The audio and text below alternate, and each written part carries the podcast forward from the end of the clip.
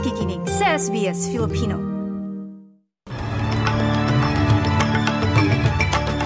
Sa ulo ng mga balita ngayong Martes, lalaking hindi aprobado ang visa muntik nang mapaalis ng bansa dahil hindi makontak ng immigration official. Solusyon sa lumalalang kaso ng mga krimen sa Northern Territory ipinanawagan. Queensland naman nagpanukala ng batas kontra hate crime. At labi ng nasawing OFW sa Kuwait, natagpo ang sinunog sa disyerto.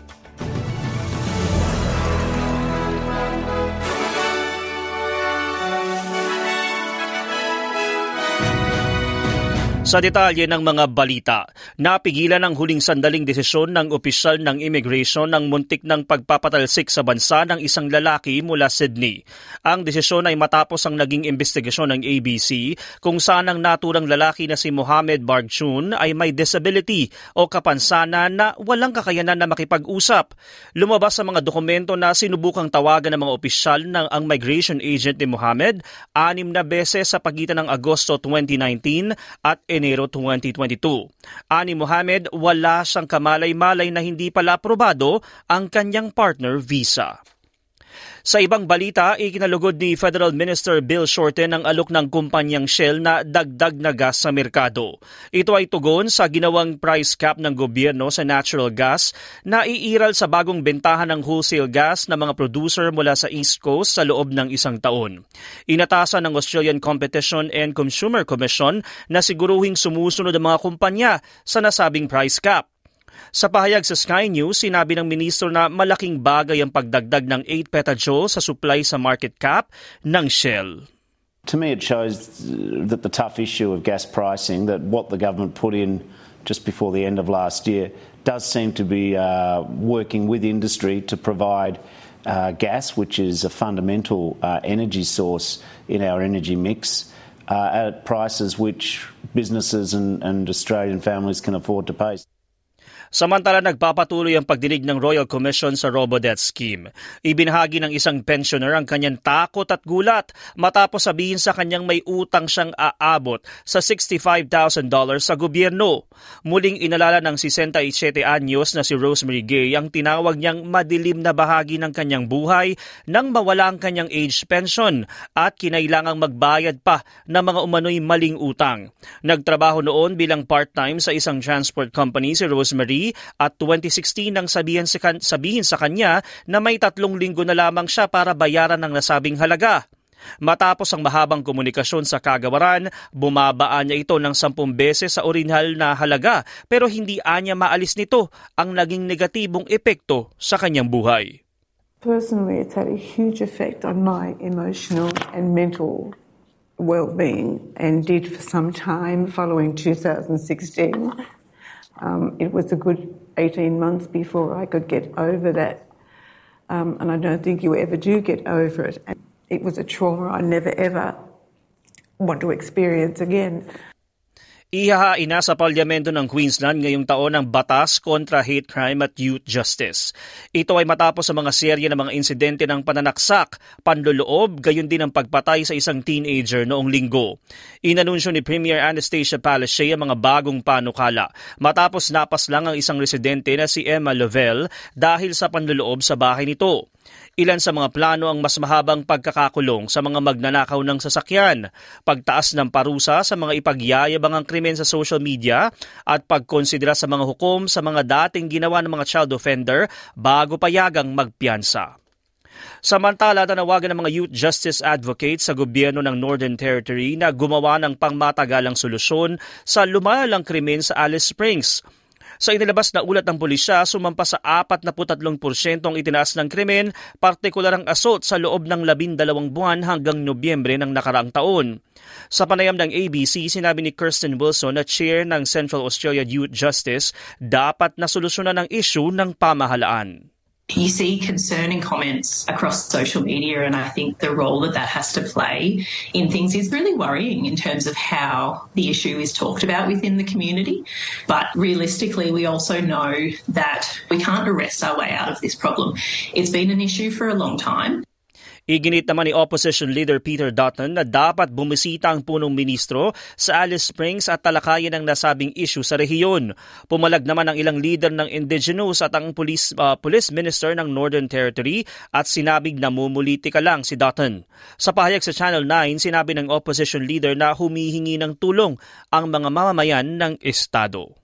I, I really worry that, uh, like we saw in Queensland a few weeks ago, kids running around breaking into homes with knives, it ends tragically. Uh, the reports of children not wanting to go back home because they feel it's unsafe to stay there, so they're out committing crimes of a night time and then sleeping during the daytime, so they're not going to school, and this cycle continues. And the Northern Territory Police Minister, I, I think, is uh, you know beyond incompetent. Bumaba ang bilang ng suporta sa Indigenous Voice to Parliament base sa isang survey. Sa inilabas na survey ng Resolve Political Monitor na inilathala ng Nine newspaper, 47 47% ang sumusuporta na maglagay ng indigenous voice sa konstitusyon. Bumaba ang bilang mula sa 53% noong Agosto at Setyembre base sa 3,000 respondents. Tumaas naman ang bilang ng mga undecided sa 23% mula 19%. Lumabas sa survey sa gitna ng mga patutsada ng oposisyon na kulang sa detalye ang panukala ng gobyerno. Nagdeklara na ang National Party na hindi ito nito susuportahan ang referendum habang wala pang formal na posisyon ang Partido Liberal.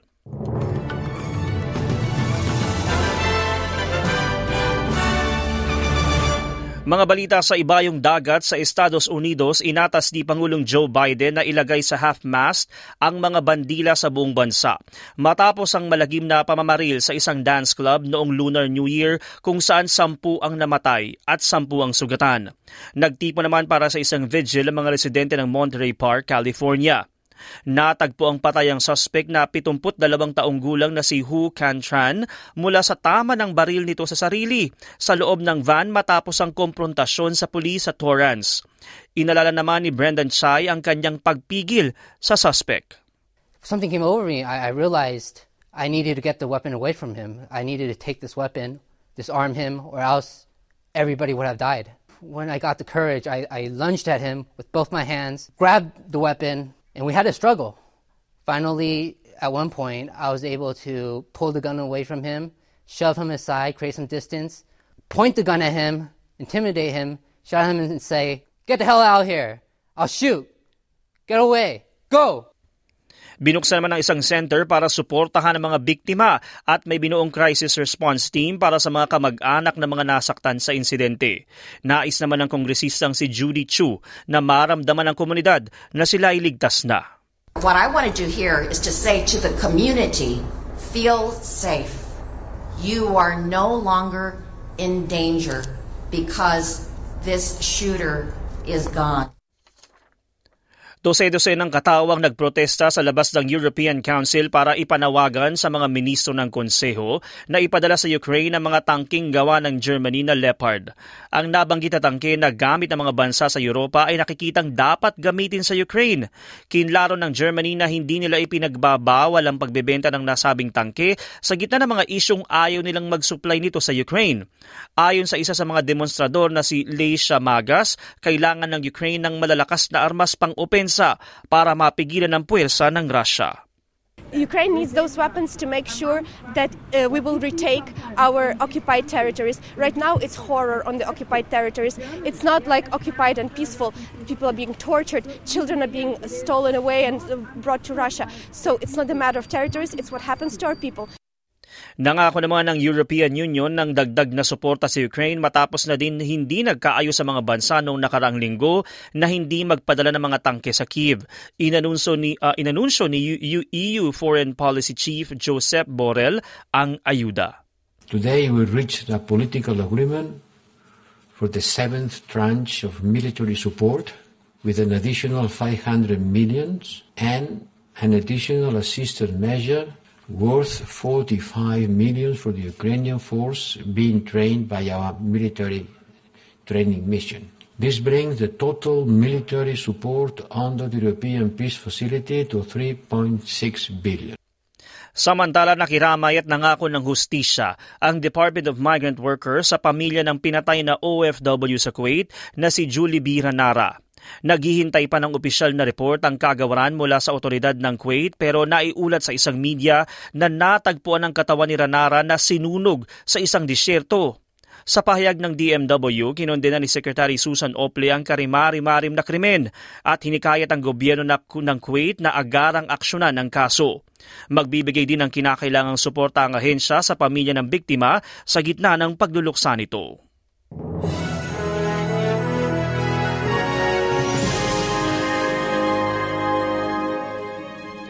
Sa balitang sports naman tayo, update sa Australian Open, tinalo ni tennis champion Novak Djokovic si Alex de Minaur sa isang laro. Kahit na may hamstring injury sa unang tatlong round, na ipanalo ni Djokovic ang laban sa score na 6-2, 6-1, 6-2. Sa palitan naman ng salapi, ayon sa Reserve Bank of Australia, ang isang, ang isang Australian dollar ay katumbas ng 69 US cents. Mula naman sa Bangko Sentral ng Pilipinas, ang isang US dollar ay maipapalit sa 54.63 pesos. Habang isang Australian dollar, katumbas naman ng 38.02 pesos. Sa lagi naman ng panahon, maaraw sa Perth na may temperaturang 31 degrees Celsius. Gayon din sa Adelaide at 29. Bahagyang maulap naman sa Melbourne at 27. Sa Hobart may manakanakang pagulan na 24. Bahagyang maulap ang papawirin sa mga sumusunod na lugar. Sa Canberra at 28, sa Wollongong at 25, sa Sydney at 28, sa Newcastle at 29, maging sa Brisbane at 30. Sa Cairns may mga pag-ulan at 32. Gayon din sa Darwin at 32 degrees. At yan ang mga balita sa oras na ito. Ako ang inyong lingkod, TJ Korea. Para sa SBS Filipino. Nice yung bang makinig na iba pang kwento na tulad ito? Makinig sa Apple Podcast, Google Podcast, Spotify o sa iba pang podcast apps.